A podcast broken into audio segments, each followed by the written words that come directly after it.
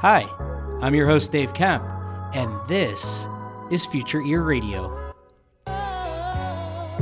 Each episode, we're breaking down one new thing, one cool new finding that's happening in the world of hearables, the world of voice technology. How are these worlds starting to intersect? How are these worlds starting to collide? What cool things are going to come from this intersection of technology? Without further ado, let's get on with the show. All right. So we are joined here today, uh, special episode. We got two awesome guests with us, recurring guest Carl Thomas and first time guest Nick Hunn. So, Carl, why don't you kick us off? Uh, tell us a little bit about who you are and what you do, and then we'll go and have Nick introduce himself. Perfect. Dave, thanks as always for having me back. Um, so, my name's Carl Thomas. I've got a background in telecommunications from setting up a service provider back when I was a lot younger to working with a network carrier and helping them transition from just providing network services to computers to really embracing the Internet of Things. I then set up Audio Wings, which is really looking at the evolution of airborne technology and how we can provide really compelling experiences through audio content directly to headphones um, that work autonomously. And as part of that, I set up Wearables London, which was really a forum to try to understand at the time what was taking place in the wearable space back in 2013, 2014. And that's how I came across um, Nick Hunn, who I think the first time we met Nick, you introduced yourself by saying that you had worked with wireless technologies and everything from snowplows to sex toys, which my interest. Well, there's a marketing line that obviously worked somewhere, if you remember it. Um, I've spent most of my, my life, not just my working life, making things. I'm a physicist by background. Um, I've worked on all sorts of products. Um, some of the more amusing ones, or I mean, very useful ones amongst those, sort of high power lasers and also sperm and embryo freezers. So it's fairly wide. Um, for about the past 30 years, um, I've been really involved with communications and wireless technology. Um, started a couple of companies um, in that time, and those were very much involved with technology that we put into other products. About 10 years ago, I started to get more involved with audio products, and for the past sort of seven or eight years, I've been spending quite a lot of my time chairing the hearing aid working group, which is part of Bluetooth. And that's been working on making Bluetooth technology much lower power, um, not just for hearing aids, but for the whole next generation of um, audio wireless products. So I've very much been sort of, I suppose, at the forefront of what's been happening in hearables. Um, as well as designing the technology, I'm fascinated by what it does for the market because we have hearing aids sitting at one end of really really complex and clever technology products, but that makes them quite expensive and they tend to be targeting an old demographic. But we equally have more and more use of hearables. I mean, anybody just looking out the window almost today will notice that everybody is walking around with little white things in their ears or other colored things in their ears. Um, every Zoom call has got everyone wearing them now. And that's a market that's, and we, we developed the core technology for that back in 2003, and it didn't do anything for a long time. And then it suddenly took off. And one of the sort of by effects of COVID is everybody is now using audio conferencing, video conferencing.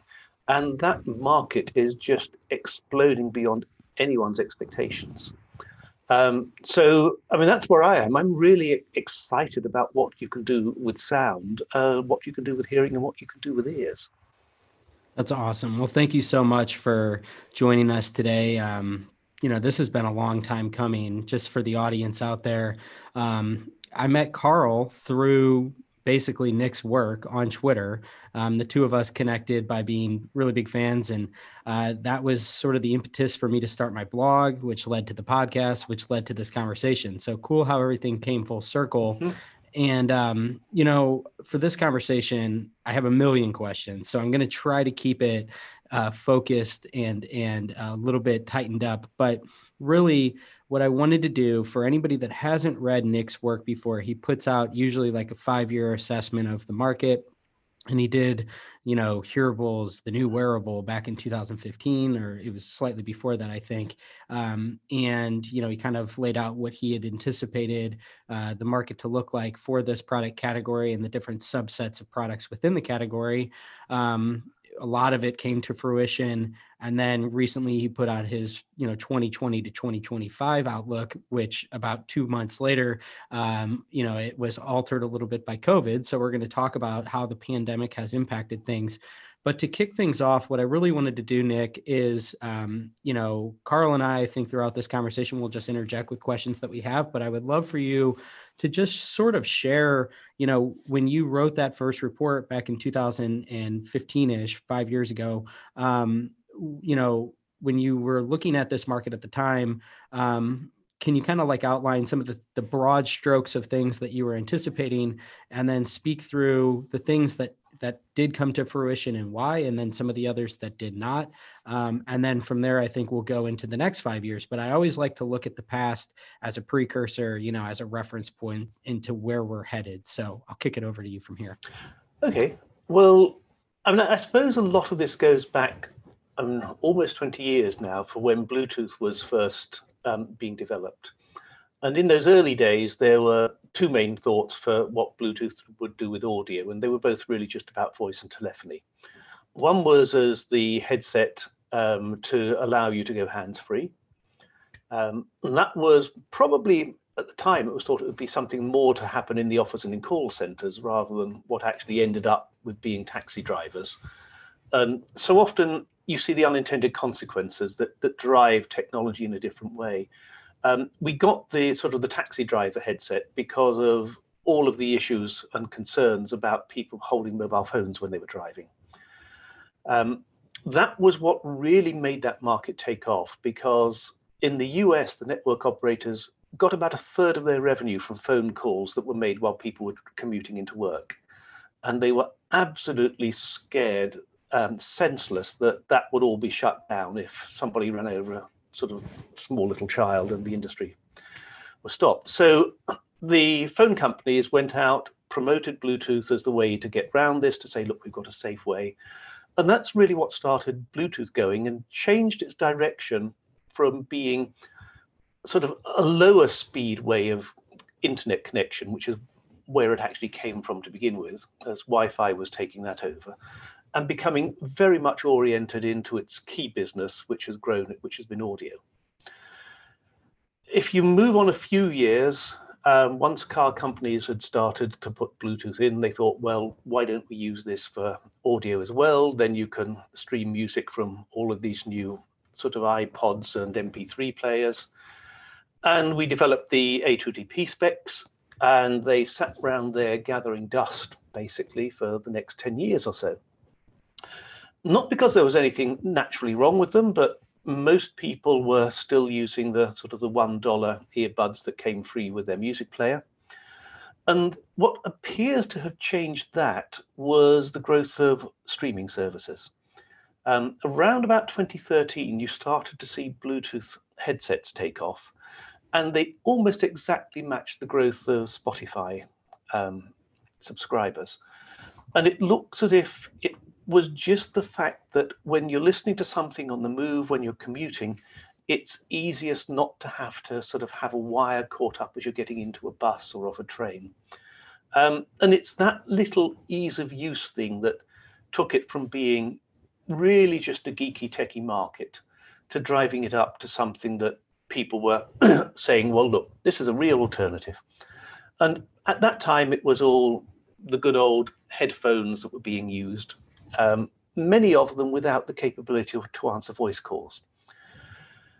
What then really changed things was a very, very brave Kickstarter campaign by a German company called Bragi um, back in 2014 that came up with a set of earbuds called the Dash.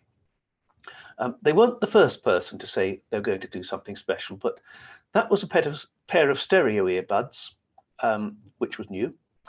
Um, and they incorporated almost every form of biometric sensor you could think of. Um, it was the classic, you don't want to do it this way approach. And it is greatly to their credit that they actually managed to get most of them to work and ship them. Um, and it made the rest of the industry start to think that we can move from headphones to, to earbuds. Um, I'll come back to the biometrics a bit later on um, because Bragi got them out there. We had a whole host of other um, crowd-funded companies out there trying to make earbuds. Um, there's about $50 million of investment that went into those companies over the next few years. Um, not an awful lot of them got to market, but it's really sort of raised the prospect for the big companies to do it. Um, Samsung got in early with some Galaxy Buds, which I mean, they worked, they weren't bad, but they didn't really get the market to take off. And then it all changed when Apple launched the AirPods. Um, and that was quite a long journey for Apple. I mean, Apple had for a long time, I think, as had every other phone manufacturer, wanted to get rid of the three and a half mil jack on a phone. Um, just from a mechanical point of view, if you're designing a phone, that mechanical jack takes up a lot of space. It's really difficult to make it waterproof. And it's the sort of thing that any design engineer will look at it and just say, how can we get rid of it? And the real issue is that, but everybody uses that to listen to their music. So it needed two things to come together. It needed to say, yes, we're going to do that, but we have got to have a viable alternative that will allow people to connect wirelessly. And the AirPod project was a good five years or so in the making to actually get those products out. Um, I mean, if we look at hearing aids, there's a reason they're expensive. It's really complicated to get a working radio, um, a decent transducer and microphones and a battery into something that small. Um, it is very, very challenging. And we saw that with the early crowdfunding companies who um, came up with these concepts. A fair number of them, even with some really bright people and a lot of investment, failed to get products to market. Um, Doppler was the classic one that actually said, look, this is difficult. We're not going to manage to do it. Um, let's at least be honest and stop now um, before we just have to lock the doors and throw everybody out. They did a very ethical sort of close down for a company. Um, but most others struggled. And Apple, I think, took the opposite approach to Bragi, whereas Bragi had said, let's see how many clever things we can throw in and make this the most incredible thing you've ever come across. Apple said, we're just doing one thing. We are doing audio, and our only goal is to make it sound as good as a pair of wired um, earbuds. And they managed to make it work. And it's fascinating if you read all the early media reviews, they are almost entirely negative. They are, why would anybody wear this? You look stupid. Yep. Um, and I, I, there's an article I've written that people can go and find. And if you look at the design principles, there were so many things that were right about the why the way Apple did that. And I don't think we'll ever know whether those were intentional or whether somebody just came in one morning and say, well, make it look like the existing one. I've just cut the cable off. This is what it looks like. Mm -hmm. But it happened to make it work well. Um, the problem of getting your left and right ear synchronized is a really difficult one. Um, if you get them out by just sort of 20 microseconds or so, you can hear this or feel the sound image moving in your head. It's really disturbing. But synchronizing two independent devices like that's difficult, particularly if they can't talk through the head. And Bluetooth can't go through your head. Um, most wireless earbuds use another wireless technology alongside Bluetooth to actually do that synchronization.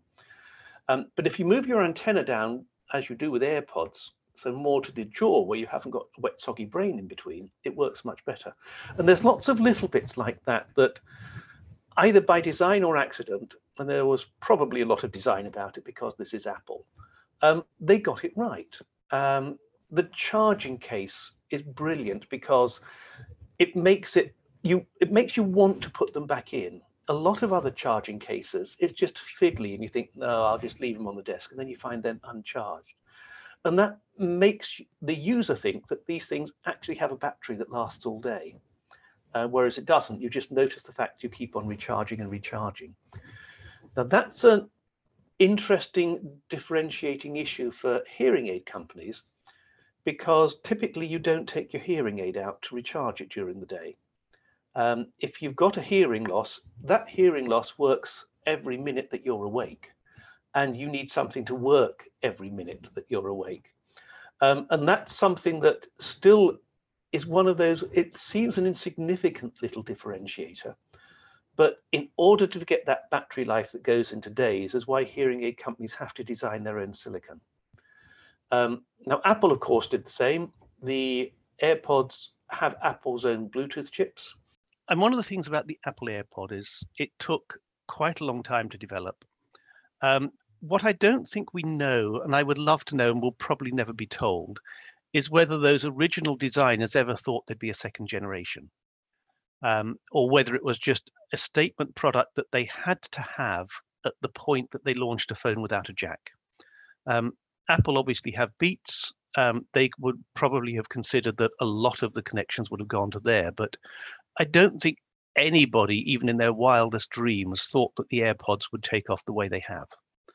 And for much of the first three years, they basically owned the earbud market. Um, they have, depending on which analyst you look at, between about 80 and 90% of sales. And not just on um, iPhones. I mean, for the first time ever, people were buying Apple accessories to use with Android. Um, mm-hmm. And it really was a stunning success and a testament to that design principle of let us just concentrate on one thing and do it really well. And we've seen that now move on as we go through the next generations that Apple are beginning to add additional features. It's keeping themselves at the point of the market. And they are still, for many people, the earbud to go to. Um, it's interesting that they saw the need to do their own silicon. Um, we've seen that also over with Huawei with their FreeBuds. Um, that again, you've got a company that sees the potential there and has developed its own silicon that it's rolling out into its audio products. Um, now, the rest of the world, in a way, has been at a disadvantage because in producing those chips, those two companies sort of stepped beyond what was readily available. Um, the two big independent chip suppliers of audio products, which are Qualcomm and Broadcom, have now very much caught up with that. And we're seeing this that a whole range of products are coming out, which really are beginning to challenge what both um, the main leaders in terms of Apple and Huawei are doing. And they've taken a very clever approach. I mean, if you go back to the history of Cambridge Silicon Radio, which really got market dominance in all of the early Bluetooth audio chips, that was then acquired by Qualcomm. They did so well because they produced reference designs where anybody in the Far East basically just took a chip. They got the firmware, they could twiddle a little bit of it to say, well, these are how many buttons I'm putting on it. But then they just put it inside their own plastic enclosure and shipped it. And with the latest Qualcomm chips, you've got the same thing, but extending even more in that they've got a very advanced, very clever chipset in there, uh, but they've got some DSPs in there that allow you to do all of the noise cancellation, all of the other features you may want, and they're working with a number of partners that develop audio algorithms to provide that ability to customize what your earbud is going to do. Now, there's a lot of earbuds out there that still obviously do the same thing where people say, we'll take the chip, we'll take a couple of transducers, we'll just put it in our plastics and ship it. Um, and those range from the people that try to be an AirPod look-alike to the ones that want to be something really sort of strange and diverse but we've still got that experimentation. I was just looking this year, there's been over 10 million contributed to crowdfunding campaigns for earbuds. Uh, around 100,000 people putting up money basically for people to play with Qualcomm chips. Um, so there's still a lot of independent out um, innovation out there that's driving this forward. Um, and it'll be interesting to see where it goes. Um, I mean, our love affair with things we stick in our ears um, is great. I mean, at the point that we've banned little little plastic ear diggers, um, everybody's putting little plastic Bluetooth in instead. It's funny because you talk about the curse of the reference design and how it afflicted wearables when Fitbit really had market dominance around you know things that we put on our wrists. And you're absolutely right. You can definitely see the same thing happening with air with um, things that we put in our ears now. But then also i guess it leads you to think about what comes next. You talk a lot as well um, especially pre you know previously in our um, one-to-one chats around the opportunity for providing services which are relevant to you when you have things in your ears for three four five hours a day and when you think about what iPod and iTunes did to the music industry and what iPhone did to the kind of carrier industry, I often think about what's the opportunity for Apple to almost subsume another kind of big market behemoth and generate take the profit from away from that and you know bring it into AirPods. Do you see anything, any category that AirPods can kind of attach itself to to really start to you know generate large amount of market dominance and also start to differentiate itself from all these copycats that are out there? Well, I suppose that brings us back into the biometrics. Um, if you look, go back to the early Dash, one of their aims was that you were going to put heart rate sensors, temperature sensors, um, all sorts of other um, biometric sensors, because the ear is a really good place for measuring stuff. Um, it's the part of the body that keeps us stable. Um, it's actually designed for that. And the wrist is about the worst possible place to put a sensor because you wave it round. Um, maybe not so much if you're Northern European as opposed to Southern European, but it's not a stable place to measure something. Now, the issue with all of the health sensors is that it takes quite a long time to gather enough data for you to work out what it means. Um, and that's an issue that Fitbit and others have had that initially you say, oh, look, I can count steps. But once you've worked out you can count your thousand or 10,000 or however many steps a day, um, it's not giving you much more advice. As you get more sensors, so you can sort of converge all of the data that you're getting, you can look at algorithms across that. But it takes quite a long time to do it. And the problem that Fitbit had, as most of the other wristband um, companies have, is by the time they've tried to work out something interesting for the wearer, the wearer's already given up and it's sitting sort of at the back of the bedroom drawer. Apple, I think, have done a much better job of that with the Apple Watch. And it's interesting if you look at each generation of the watch and see, well, what's been added to it? And it's generally one more health sensor for each generation. And at each point, they haven't said, well, and here's a great app to use with it. Those have typically developed by third parties that may have come in a few years later. But because you're using it or people are buying it predominant to say, look, I've got an Apple Watch and my wrist will vibrate when somebody sends me a, a message. It can sit there in the background gathering data, sending it off. And gradually over time, you'll build up that repository of algorithms that may help with your health or fitness. We don't know yet. We don't. We still don't know whether it's a good thing to measure somebody's health um, 24/7. Um, whether that will actually help detect things and make you fitter, or whether it just turns you all into nervous hypochondriacs. Um, that's probably going to be based on the how compelling the applications are that come out of it. And I see no reason why they can't take that same approach with their AirPods of just deciding, well, maybe we'll fit a sensor in with the next one, and we won't do much with it because the important thing is you're buying this because you're consuming content. Um, that's why people buy any form of earbud.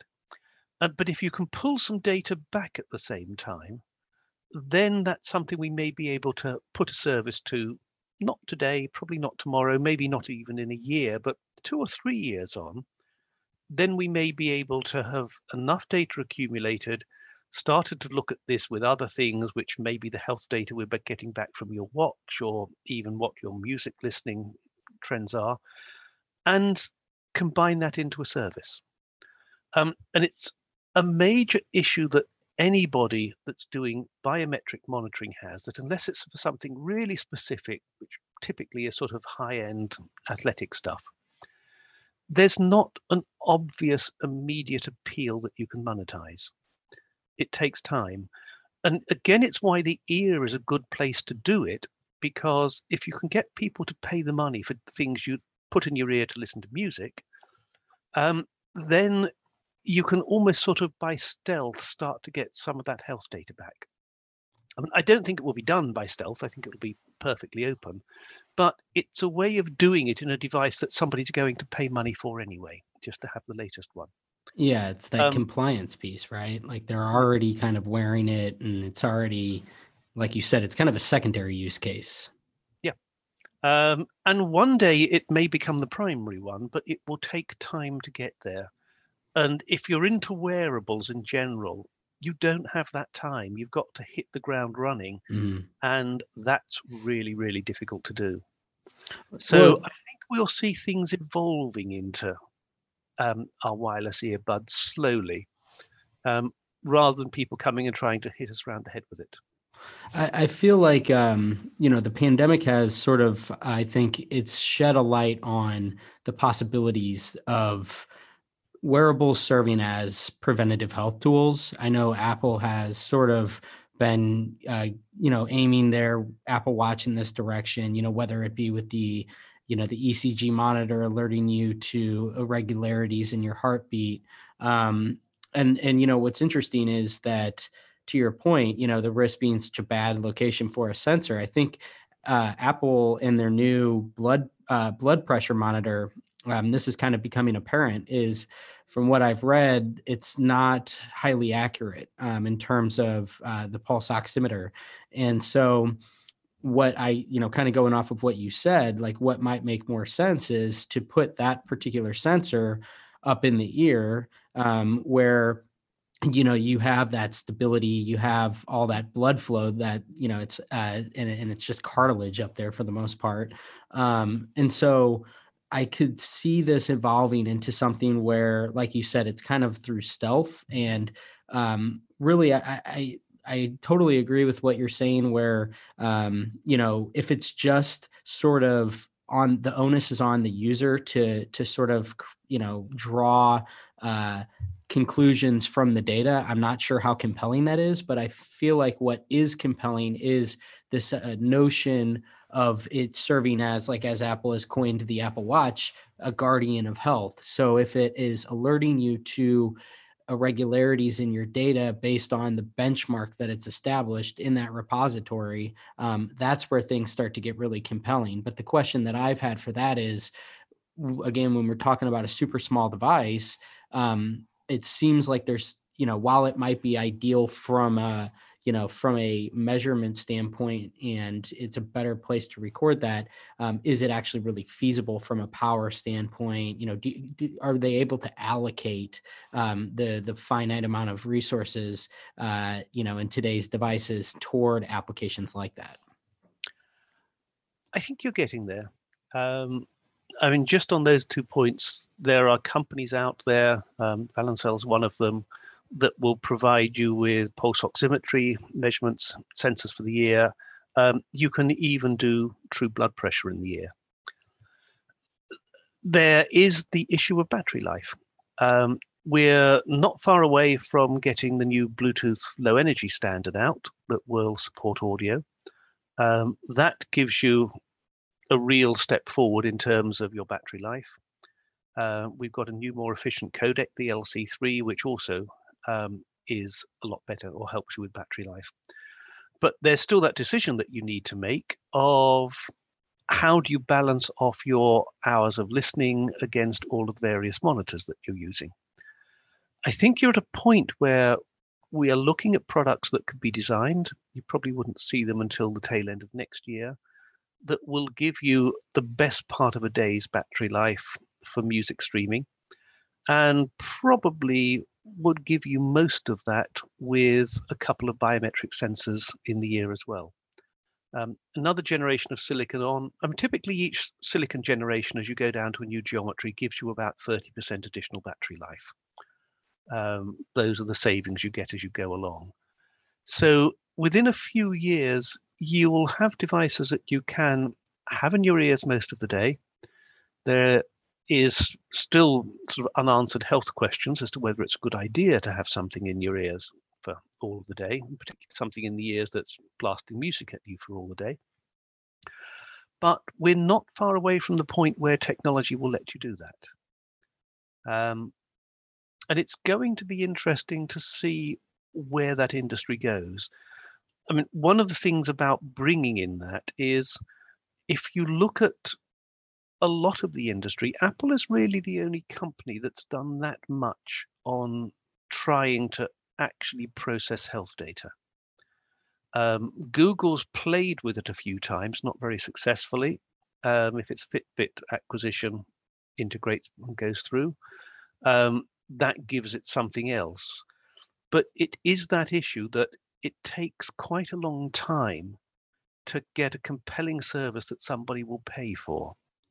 So I don't see it happening quickly. I think we'll see some experiments with different sensors going in quite quickly. But most of the companies, if you look at the traditional audio headset providers, are not companies that have a background in data analytics. So, so one one thought there is um, I agree with you, and I think that um, you know with Apple uh, being kind of one of the few companies out there that is actually taking the data and doing something with it. One thought that I've often had is, will that sort of be Apple's role? And in they're sort of dog fooding this use case more or less with their own wearables right now.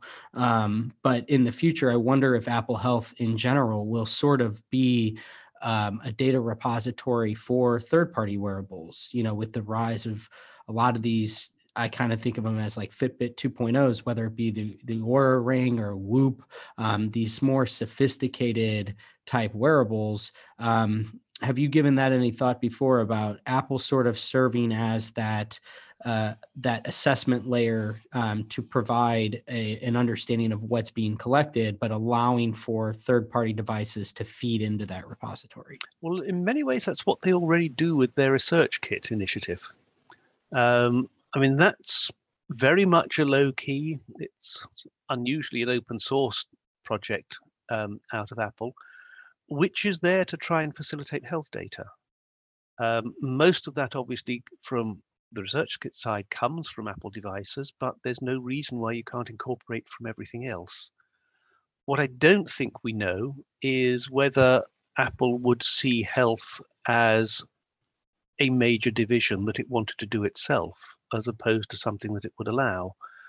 Um, and there's a big issue here of who is actually going to sort of own that data, who's going to promote these. Um, we've seen some companies um, saying recently, looking at the new Apple watches, that the governments may actually subsidize those. So effectively, the government, if you share your data with them, will pay for your device. I think Singapore um, did that, right? Or... Singapore did that, yes. I mean, it, it's very reminiscent. I don't know if you've ever read Ira Levin's novel, The Perfect Day. Um, Never did, no. He's the author, you're better known for Rosemary's Baby. Uh, but he wrote a sci-fi one about the time when we all wore a little wristband that would medicate us and take all of our uh, data and tell us what to do in our daily decisions, which is dystopian. becoming remarkably prescient. Yeah. Um, and I don't know. Um, health is a really touchy subject. Yeah. Um, and it's different in so many different countries as to do you trust your your government with the data? Do you trust your health provider? Do you trust a Silicon Valley company with it? Um, also quite interesting as well, though. I mean, I think if we look at health broadly speaking, and then start to look at what actually makes up a healthy individual. And obviously, fitness is becoming such a core component of that. And with what Apple launched recently with Apple Fitness Plus, um, it feels like they're trying to get Apple Watch and AirPods to integrate into an ecosystem of the of other devices like Peloton, for example, so mm-hmm. that they are starting to, as you say, Dave, dog through that into a number of different scenarios. I mean, if how do you I mean, uh, just looking at that, and then I guess looking at broadly speaking the business model of wearables. Obviously, you know, there's a number of devices out there whereby you are still paying upfront for the device. But do you see that changing slightly as things such as um, you know, content and experiences start to become a, a real core aspect of wearables themselves as opposed to the actual device? I don't know. Um, and one of the reasons I'm saying I don't know is you add a lot of complexity to do that. And one of the issues that the wearables market has had, um, whether that is a wristband, whether it's um, hearable device, is the things that people buy are the things that are simple. At the end of the day, most people still buy a wristband either because it functions as an upmarket watch and it tells them how many steps they've done a day, but you could buy one of those in the 60s, or it's to listen to music. And it's not about content generation, it's just about I'm going to listen to music or a video. It may be doing other stuff in the background, but the real challenge is to make that other stuff in the background interesting enough for somebody to pay for it. Um, there's the possibility that people keep on saying, well, let's go around with an infrastructure so I can connect this to all of the other devices. It works when I'm down the gym. Um, Ant tried to do that with the Ant specification and nobody noticed. Um, with an Apple Watch, you're in a nice position that you can buy one for your wife and she'll probably like it. Whereas we saw from the Peloton adverts, if you say, well, hello, dear, this is your Christmas present so that you can be a fit person, that doesn't work quite so well. So there's quite a lot of interesting social aspects about health, which still makes it quite personal. That's a good point. Um, we're going to see, I mean, one of the things when Bluetooth low, energy products come out, and you'll probably see some of the first earbuds coming out next year. Um, there's a, a, broadcast ability, so you can listen to specific things around you. So when you're in the gym, if there's three or four screens, you can just decide, mm. oh, I want to listen to that particular one. I think we'll see the interesting things happening around that with social audio, where you've got the ability to share with each other and swap and change. Yeah. Um, and all of this technology is surprisingly complex these days, even if you're running off a reference design. And you have to look at most manufacturers and say, well, where are they actually going to put the effort in into doing this?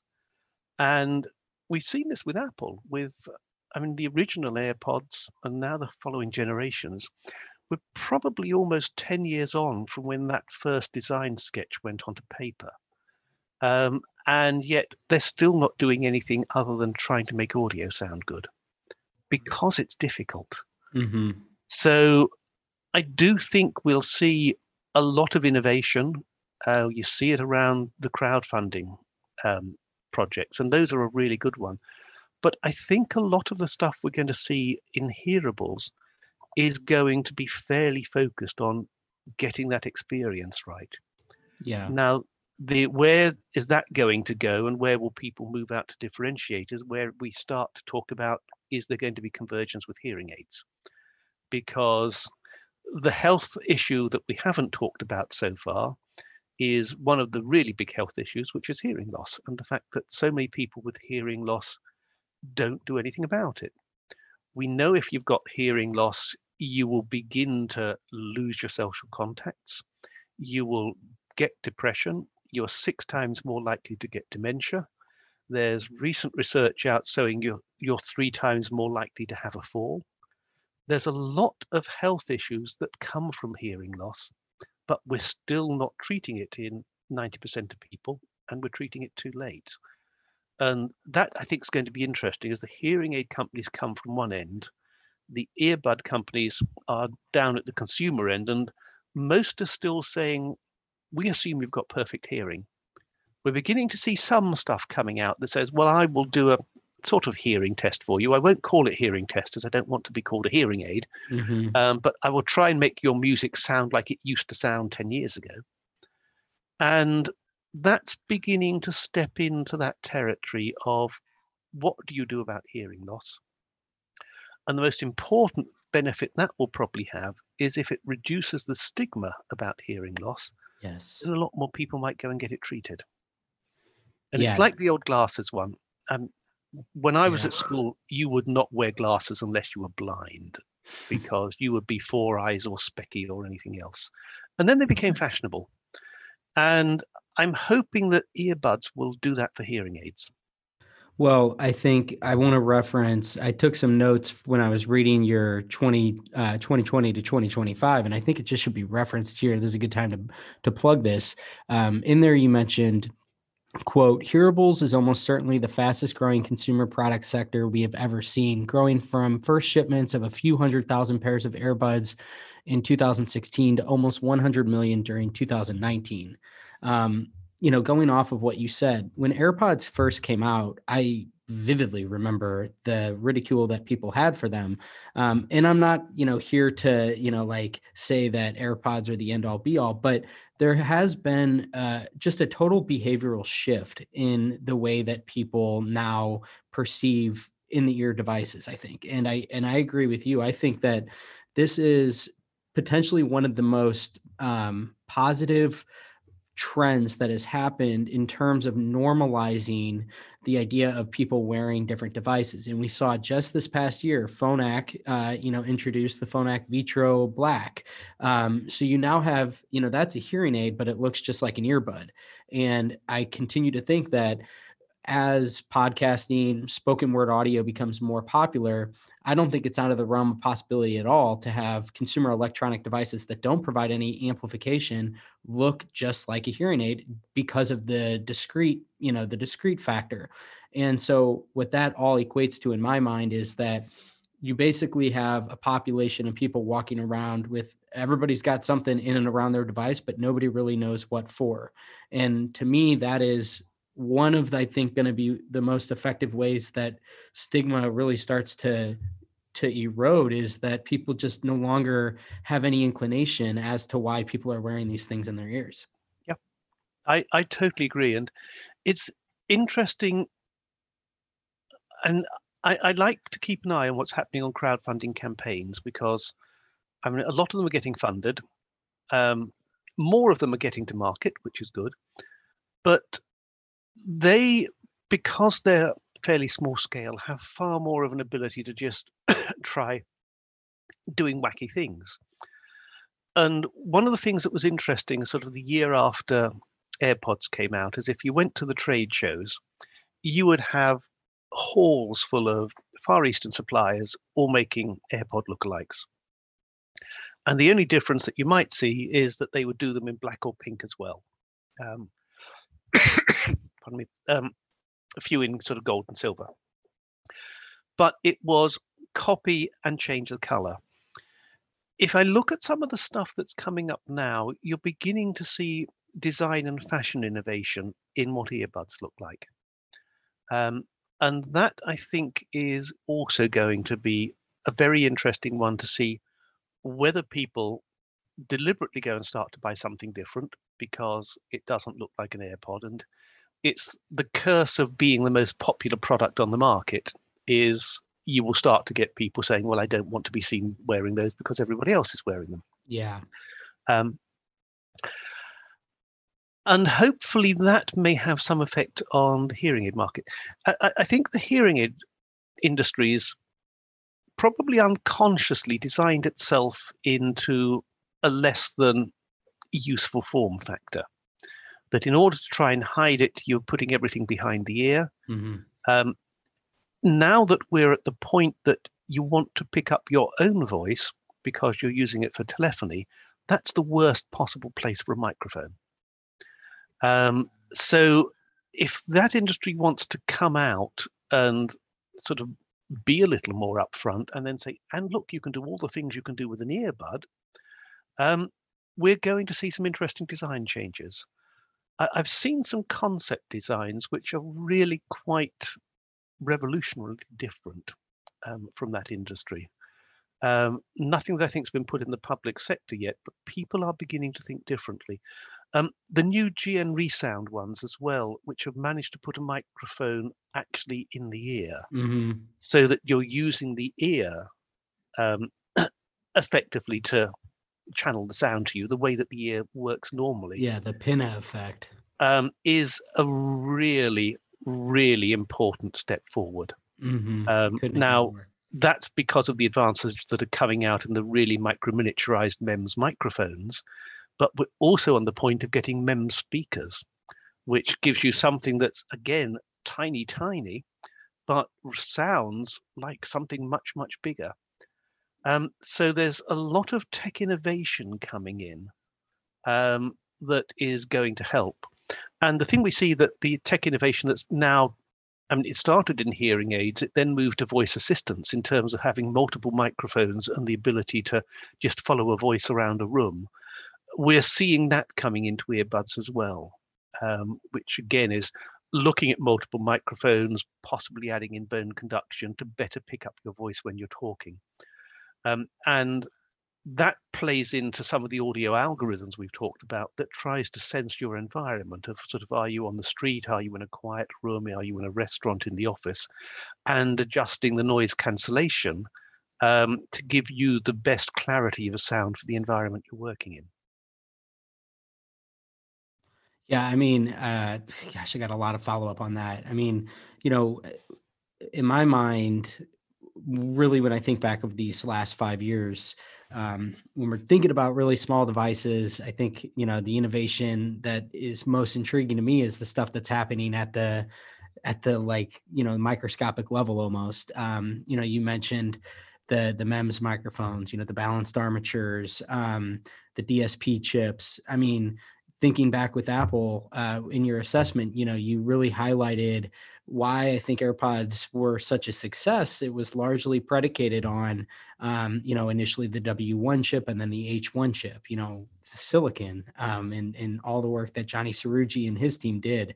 Um, and so I think that, you know, this idea of you know what what's going to come next um, i think that it's so much of what's happening inside of the device um, and and it's a lot of the different uh, wireless protocols that go along with it and so I really want to get into Bluetooth and how you envision, because um, I know that you played an instrumental role in this. I mean, uh, as as you know, when it was announced, Bluetooth LE audio, like this is something that hearing aids have been operating off of uh, for some time. But I think that some of the different use cases of this, I think, are on the on, on the surface they might seem, um, you know, they might seem okay, good. Um, but when you really, I think, start to think about it, um, and you imagine the way that you know the the ways in which we use these devices could change. For example, you know the whole piece around mixing voice and music. Uh, today, voice is a bit of a novelty. Uh, in three to five years, who knows? Voice assistants could be a, a primary modality that people are using to interface with their computers. So that seems like really, really forward thinking. So I'll just want to kind of now move into that space here and open up your thoughts around what you envision Bluetooth LE audio really enabling for this product set. I think what we're trying to do with Bluetooth LE audio is give much, much more flexibility than we've ever had before.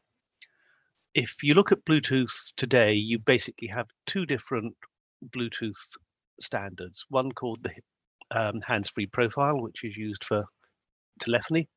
That gives you voice going in both directions. And A2DP, which is used for music. Um, how that ever got released with that name, I don't know, but um, that just gives you one-way stereo streaming. We've basically gone back to a blank sheet of paper with um, Bluetooth low energy audio and said, look, we've, we've seen what people are doing we've seen the things where they're trying to extend it with proprietary solutions where we didn't do quite well enough. Let's try and take that all in and understand what people might want to use audio for in the future. And to do that, we don't really see a distinction between the different types of audio. It might be voice, it might be music, it might be quite low quality, it might be concert quality we don't care. It's just a pipe that you're pushing audio down. And we also don't care which way you're pushing it down. So we structured it with an architecture that you can basically open up any number of audio pipes that you want going in either direction, and you can put any quality of audio backwards and forwards down those. So if you want to stream music um, and at the same time be able to issue voice commands to say, no, next track, move something on, those can happen at the same time. Um, from a sort of architectural point of view, we've separated out the data plane, which is the audio packets, the musical voice, with the control plane, which says, well, and you can connect this to that. You can do things in different ways. You can decide how you're going to answer a phone call, where you answer it on your watch, on your earbuds, on a little key fob device if you want it. Um, people can just take a toolkit of building blocks that we hope will allow you to do anything with audio. You can synchronize it down to sort of 20 microseconds or so between devices. Um, so if you've got two ears, you can make sure that the sound is always exactly the same with that. If you find a cloned mouse that you put a third ear onto, you can make sure all three ears of it gets it at exactly the same time. Um, with instead of being driven by trying to do a specific use case, as we did with music streaming and hands-free, we're just saying, no, you need a toolbox of ways that you're going to do this. Um, we need the profiles at the top that make sure that every manufacturer can do it in the same way so it's interoperable. But we quite deliberately say we don't actually know what all of these use cases will be. If you wanted to have a barbershop quartet in a room, all with sort of little Bluetooth microphones, we can make sure that you capture that at exactly the same point in time, so it's all synchronized. Um, whatever you want, we're trying to say we want to do it. You can go for extremely low latency. So if you're watching something on your TV and you're streaming it to your hearing aids, um, you're not going to have any lip sync issues. Um, but more importantly, if your wife is listening to it on the TV speakers, you're going to hear it at the same time as she does because you're just introducing 20 milliseconds or so.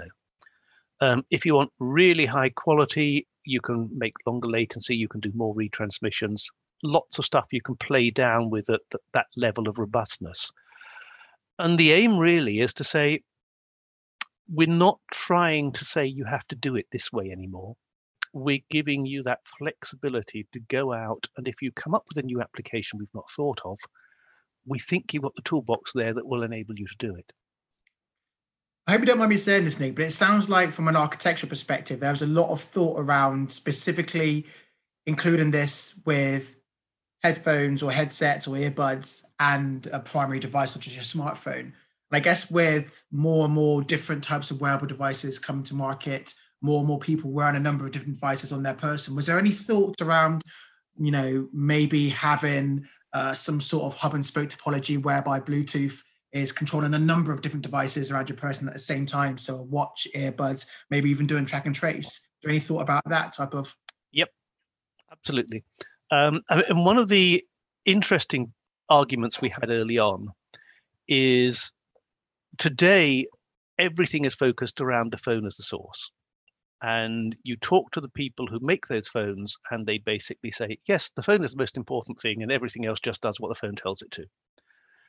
And you then get the audio companies who generally haven't had much to do with standards mm-hmm. development saying, but hang on, we think we're important too. And we think that you ought to be able, from your hearing aid or your headset, to say, no, I don't want to listen to my phone anymore. I want to take that voice call on the computer and then I'm going to listen to the telly. Hmm. And you've got the audio sink, which is the device that, sorry, audio source, which is what produces your audio, and the audio sink, typically the things in your ears that consumes it.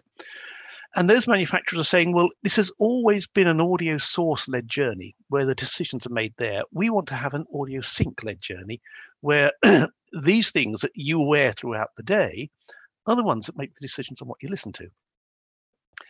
So it's a much more distributed topology. Um, now, at the end of the day, there will be applications on phones that will probably still try to say, I am in charge of everything. Um, but we have the ability for audio devices, whether it's a speaker, um, whether it might be a microphone or a pair of earbuds, to have far more of a role in making those decisions. Yeah, that makes a lot of sense. Um, the one that I think really sticks out for me is the broadcast feature. I think there's so many different use cases that I can envision there. Um, and again, I think that this this all gets so interesting when you sort of are operating off of this assumption that people are wearing things in their ears for longer periods of time. Um, and so I'm just curious, like, have you given it much thought? Like, I've seen just like even adverts from Bluetooth itself saying, you know, in the airport, for example, you would be able to get broadcast to your specific flight. Um, but it seems like you could go kind of on and on and on about different possibilities. But in your mind, Nick, what um, what are some things that stick out to you about that that you think would be appealing uh, to different types of you know uh, consumer bases? The airport one is the one that everybody comes up with, uh, which probably shows what a small subset of society most of us engineers actually talk to. um, as the vast majority of people couldn't give a damn about that, they don't fly every day. Uh, none of us do anymore. Um, I mean, public transport, a lot of those come up from the old telecoil applications, which are out there for hearing aid users. Um, and depending where you live and what the regulatory environment is, sort of you may come across telecoils sort of more or less often. Um, certainly, if you're traveling in the UK and quite a lot of Northern Europe, then every train station, every bus shelter will have those. If you get in a taxi in London, there's telecoil so that you can hear what the taxi driver's saying. Um, those haven't or nothing like as prominent in a lot of the rest of the world because the installation's quite expensive.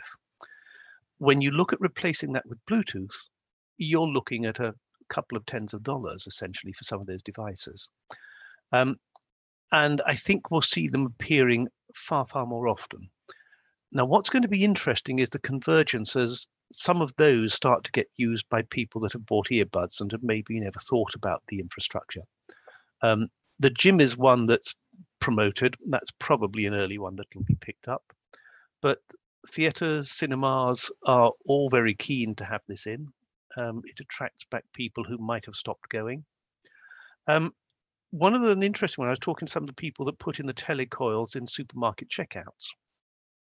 Um, and they say that, that they put them in because the supermarkets want to be able to tick the boxes and say we meet all of the assistive regulations. Um, but they were sort of sitting at a supermarket the other day, just looking at people coming through, and most of them, well, not most of them, but a fair number were wearing earbuds, and thinking, well, why should they take them out to talk to the checkout assistant rather than just being able to use those to carry on that conversation, um, and then just move on? And I think it's those crossover points where it's going to get really interesting. Um, there's quite a developed industry making these infrastructure products for telecoils, and they'll they'll go into sort of receptions in hotels, in in banks, tickets office, and they're all saying, well, this is a real opportunity to take what's actually a useful benefit for people who have a hearing aid and take it out into the wider community. So it's not all a one-way travel. A lot of the concepts in this have actually come out of the hearing aid industry.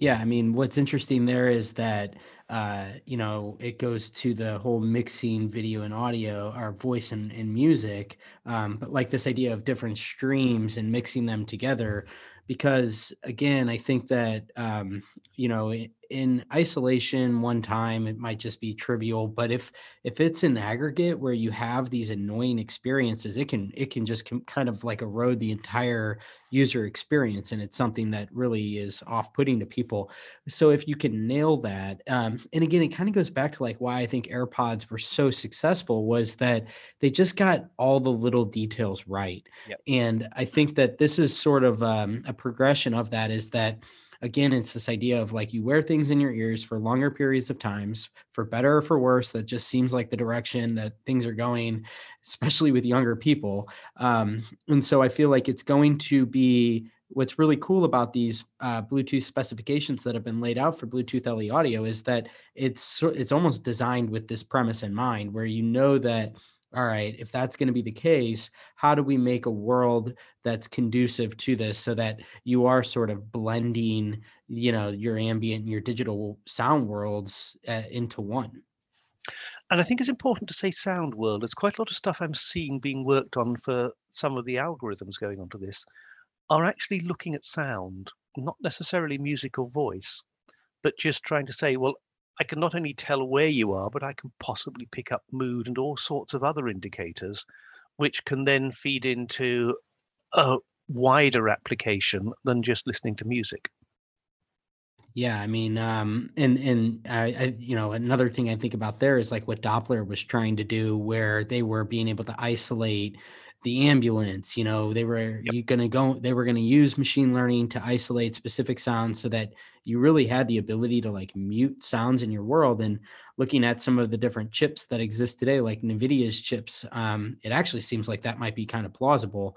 Um, and then to your point though you know all of this idea around emotional data and some of the different uh, sounds that can be interpreted by this I, I think there's a lot of possibility. And that actually kind of leads me to another point that i wanted to talk about which are voice assistants and what I personally feel is maybe the one chink in AirPods armor um, that I'll be very curious, uh, particularly as it relates to Google Assistant and Alexa.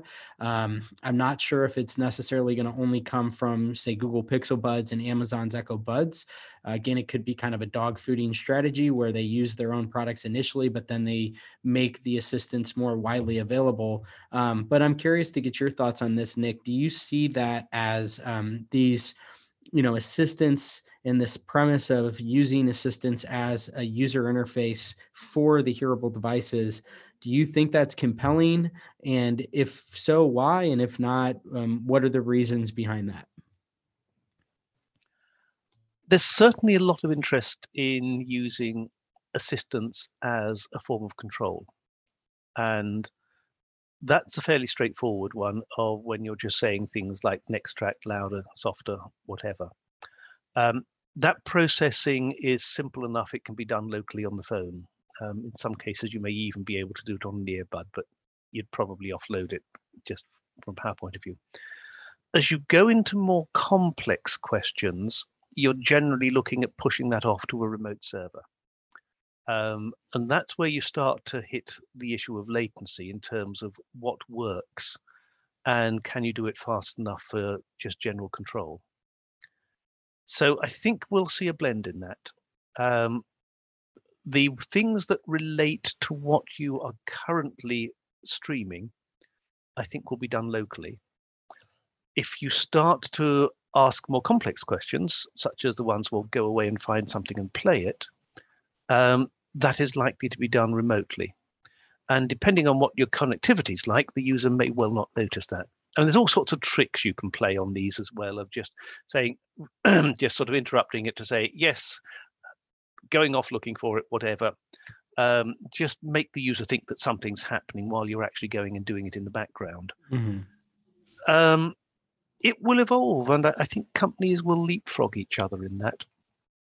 Um, uh, the interesting one with um, Amazon intrigues me that the Amazon Echo, I've always thought is quite a nice concept in that it's extending um, the whole of the sort of Amazon Prime concept and Buy Me Now mm-hmm. um, out of the home. Um, sadly, just at the point where they were beginning to build up a critical mass of this, everybody got locked down and stayed at home. So um, we don't actually know whether that experiment is going to work yet or not. But that's one of the things where an Amazon could play very well if it can say, I'm going to actually take the voice assistant, which Amazon largely invented, and make it mobile. I um, think that's actually quite compelling because, especially when you think about the developer ecosystem behind Alexa, mm. it gives Echo Buds quite a really compelling proposition to go into a market space of people who are already using earbuds and saying, well, look, not only can you use them from this, but you can use them for that and that and that as well. And also, there's such an environment behind them whereby innovation is currently always being created for it. So I think, do you see Echoes, the Echo Buds, sorry, as being a potential challenger to the market share that AirPods has, or do you, how do you see the two kind of coexisting? I, I honestly don't know. Um, the first ones looked a little bit rushed to market. Um, they certainly didn't look sort of as elegant as some of the other stuff that you're seeing coming out. Um, I think it was good that they went to Bose. Um, that sort of gave them far more of a brand respectability. But I don't think Amazon's had time to actually go and see how to integrate them as part of the Alexa experience so far. Um, those things take time to get right because you need to see how people are using them. You need to look at the data analytics from that and start to feed that back in. And COVID and lockdown hasn't helped them on that. Mm. I'd be intrigued to see what the next generations look like. I mean, it's one of the things with COVID is uh, products like this typically have at least a two-year design cycle, even if you're basing it on a reference design. So everything we're seeing coming to market was started off well before COVID. It won't be until the tail end of next year we'll see anything that's been started post-COVID and probably six to 12 months after that before we see anything that might have actually built on any of the lessons of how we are using things differently. Um, that's going to be interesting at that point to see whether any of these companies have actually changed their design roadmaps. Um, and, and that, that's a much wider thing as to how is COVID actually changing your product design roadmap strategy. And for most companies I've talked to, I don't think it has yet. Um, they're still trying to do this, well, of let's just keep calm and carry on, rather than saying, well, there might be some good opportunities for disruption here by taking on board how this has affected society you know, as we kind of come to the close here, this has been unbelievable. So many different things to think about. But um, you know, you had mentioned, you, you, know, we were talking earlier. You you wrote this report at 2020, at January 2020, and lo and behold, the pandemic hits uh, not soon after. And so, you know, based on what you had initially anticipated, what what are some of the biggest changes that you see stemming from COVID? I know even at the onset of the conversation, you had mentioned just the sheer um, volume of devices that are being shipped right now. Um, so, you know, relative to your original assessment of the next five years, what are some of the big macro um, changes, I guess, uh, stemming from the pandemic? Certainly, the numbers will go up. Um, I'm currently working on an update, which hopefully will be available um, around the time that people can listen to this. Nice. Numbers will go up. Um, it has sent shockwaves through the hearing aid industry. Um, now they're starting to recover, but the whole of that relationship of the way that it's sold through audiology is something that I think all of them will start looking at. Um, it won't change quickly. I mean, hearing aids are medical products, they're regulated products. Anything that runs through that sort of supply chain that has to be prescribed by a qualified physician doesn't change overnight. Um, it doesn't even change over a five year, 10 year period. But those companies will want to make sure that they are never hurt again in the way that they've been hurt this year and will be looking very carefully at what to do with hearing aids. And we talk about convergence, and generally, when we talk about convergence, we always think in this industry of maybe it's the consumer earbud companies are going to take away some of the hearing aid market. It may equally go the other way that some of the hearing aid companies say, well, we've actually got years of experience in this.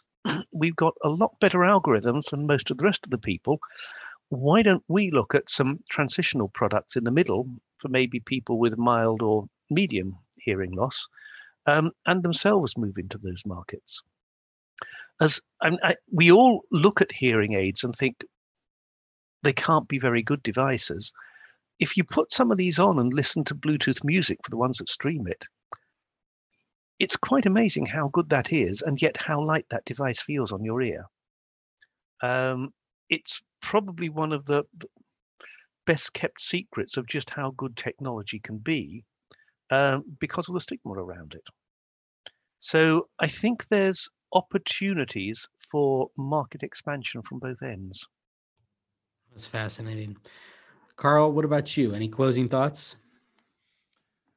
Um, no, I think I'd probably echo what Nick said in the sense that the hearing aid technology, the hearing aid companies, sorry, out there have worked on so many different technologies, which are now you know so compelling and seen as compelling from a mainstream perspective that it makes sense that there's this transition towards looking at a lot of these consumer earbuds that are coming into market and looking at why they can't start to you know make acquisitions in that space or even just start to take market share of products that enter that that kind of space so um yeah it's something which i've been thinking about a lot there's obviously a lot more um earbuds coming to market thanks to kickstarter and indiegogo and it makes sense that some of these um, companies that do have aspirations to appeal to a much wider base maybe start to look at these these um, these new companies, these new brands, and start to think about you know whether actually they could start to work with them, acquire them, or even introduce a product that enter into their market space. So yeah, I completely echo what Nick says there. And perhaps one sort of downbeat thing I should say at the end is we need it to happen because almost all of us now, having been exposed to loud music at an early age, are going to suffer hearing loss and we're probably going to suffer at an earlier age than our parents. Um, and the World Health Organization has said there's around a billion um, people under 30 who are already at risk of hearing loss. Um, and again, it's one of those ironies as we get more and more addicted to listening to music more and more of the day, it's probably going to do more and more damage. And unlike glasses, which can actually fix it, you cannot repair that hearing loss today. Mm-hmm. You can only try and make up for it, and it will unfortunately still uh, go on getting worse. So eh, there's a cautionary tale to all of this that however compelling these devices may be, um, we need to take a little bit care, more care of our ears than perhaps we do. Yeah, I mean the what's interesting about that, you're right. It is uh, these devices are probably one of the biggest culprits uh, for the, the the problem that they're trying to solve. But um, something that I've been thinking a lot about really is like this idea where you know if you are fearful that there are you know if you're a provider or if you're um, one of the hearing aid manufacturers or you're you know whoever you might be involved in this space um, i think we we are losing the forest beyond the trees a little bit here because I think when you really recognize how big this market is, um, uh, in light of the fact that you know, and throughout your your whole piece, Nick, you wrote about how um, you know, like active noise cancellation is kind of becoming standardized, and I think along the same vein, um, some of this like introductory hearing correction is going to become standardized too, um, so that I, I really do have a strong sense that um, across the next three to five years, it's just going to be a feature set, uh, you know, within a lot of these different devices where you'll wear them and they will have a corrective quality to it to compensate for the vast amount of people that have some type of hearing loss. And I should say there that I mean noise cancellation is a great thing because it means you mm. turn the volume down. Yeah. Um, the other thing that's happening, and it doesn't really get written about, there's a lot of technology going into the next generations so that instead of just having the little warning flashed on your phone saying you're exceeding 86 dB, the phone starts to talk to the earbuds in your ears to understand whether they match. We're seeing work being done to measure the um, levels that are measured within the ear and again send that back and feed it back to the phone. So devices will inherently get safer um, as we move forward over the next few years. Yeah, I mean, uh, just one example of that is with the Apple Watch, you know, having the sound level meter built into it. Um, I think that's really promising of where that can lead right? Where you have your airpods in and you you know your apple watch recognizes that you're being exposed to dangerous levels of noise and it just automatically turns your your noise cancellation feature on um, so long as you've enabled that option. But those are mm-hmm. kind of the mm-hmm. possibilities that i could see here uh, existing. And it's interesting and a startup I'm working with in London that's actually looking at hearing uh, wellness. And one of the things they're trying to do is just measure levels in restaurants and events so that you have an idea of what the background noise is. And there's an article yeah. I wrote recently. It's interesting. If you're in a noisy environment, you probably today need a social distancing space of about three meters rather than one meter because you're all talking louder. Um, so right now, stay safe, go somewhere quiet, and tell people to turn the music off. that should have been advice we should have been following for a long time. I think. Yeah, I, I should have listened to that back in March. But just coming on to your point as well, Dave. I think also in terms of that um, noise cancellation aspect being almost a feature. I think there's so many compelling software entities that have been around for the last five years that have been attacking that problem mm-hmm. that had um, the the kind of market penetration of earbuds at it at what it is now to really kind of um, provide that that kind of solution. So I think now that we are wearing smarter things on our ears, we are um, wearing things on our ears that have some form of processing power as well. There is a lot more capability for those things to actually have a range of different software solutions that can to be a lot more dynamic around what kind of sound, what kind of audio we are listening to. And I think there's a really compelling opportunity there to actually attack that problem. Yeah. Couldn't agree more. Well, guys, thank you so much. This has been an awesome conversation. Uh, one of the best I think that we've had on the on the podcast so far. So, thank you two very much for joining me. Thanks for everybody who tuned in here to the end, and we will chat with you next time. Cheers. Thank you. Thanks for tuning in today. I hope you enjoyed this episode of Future Ear Radio.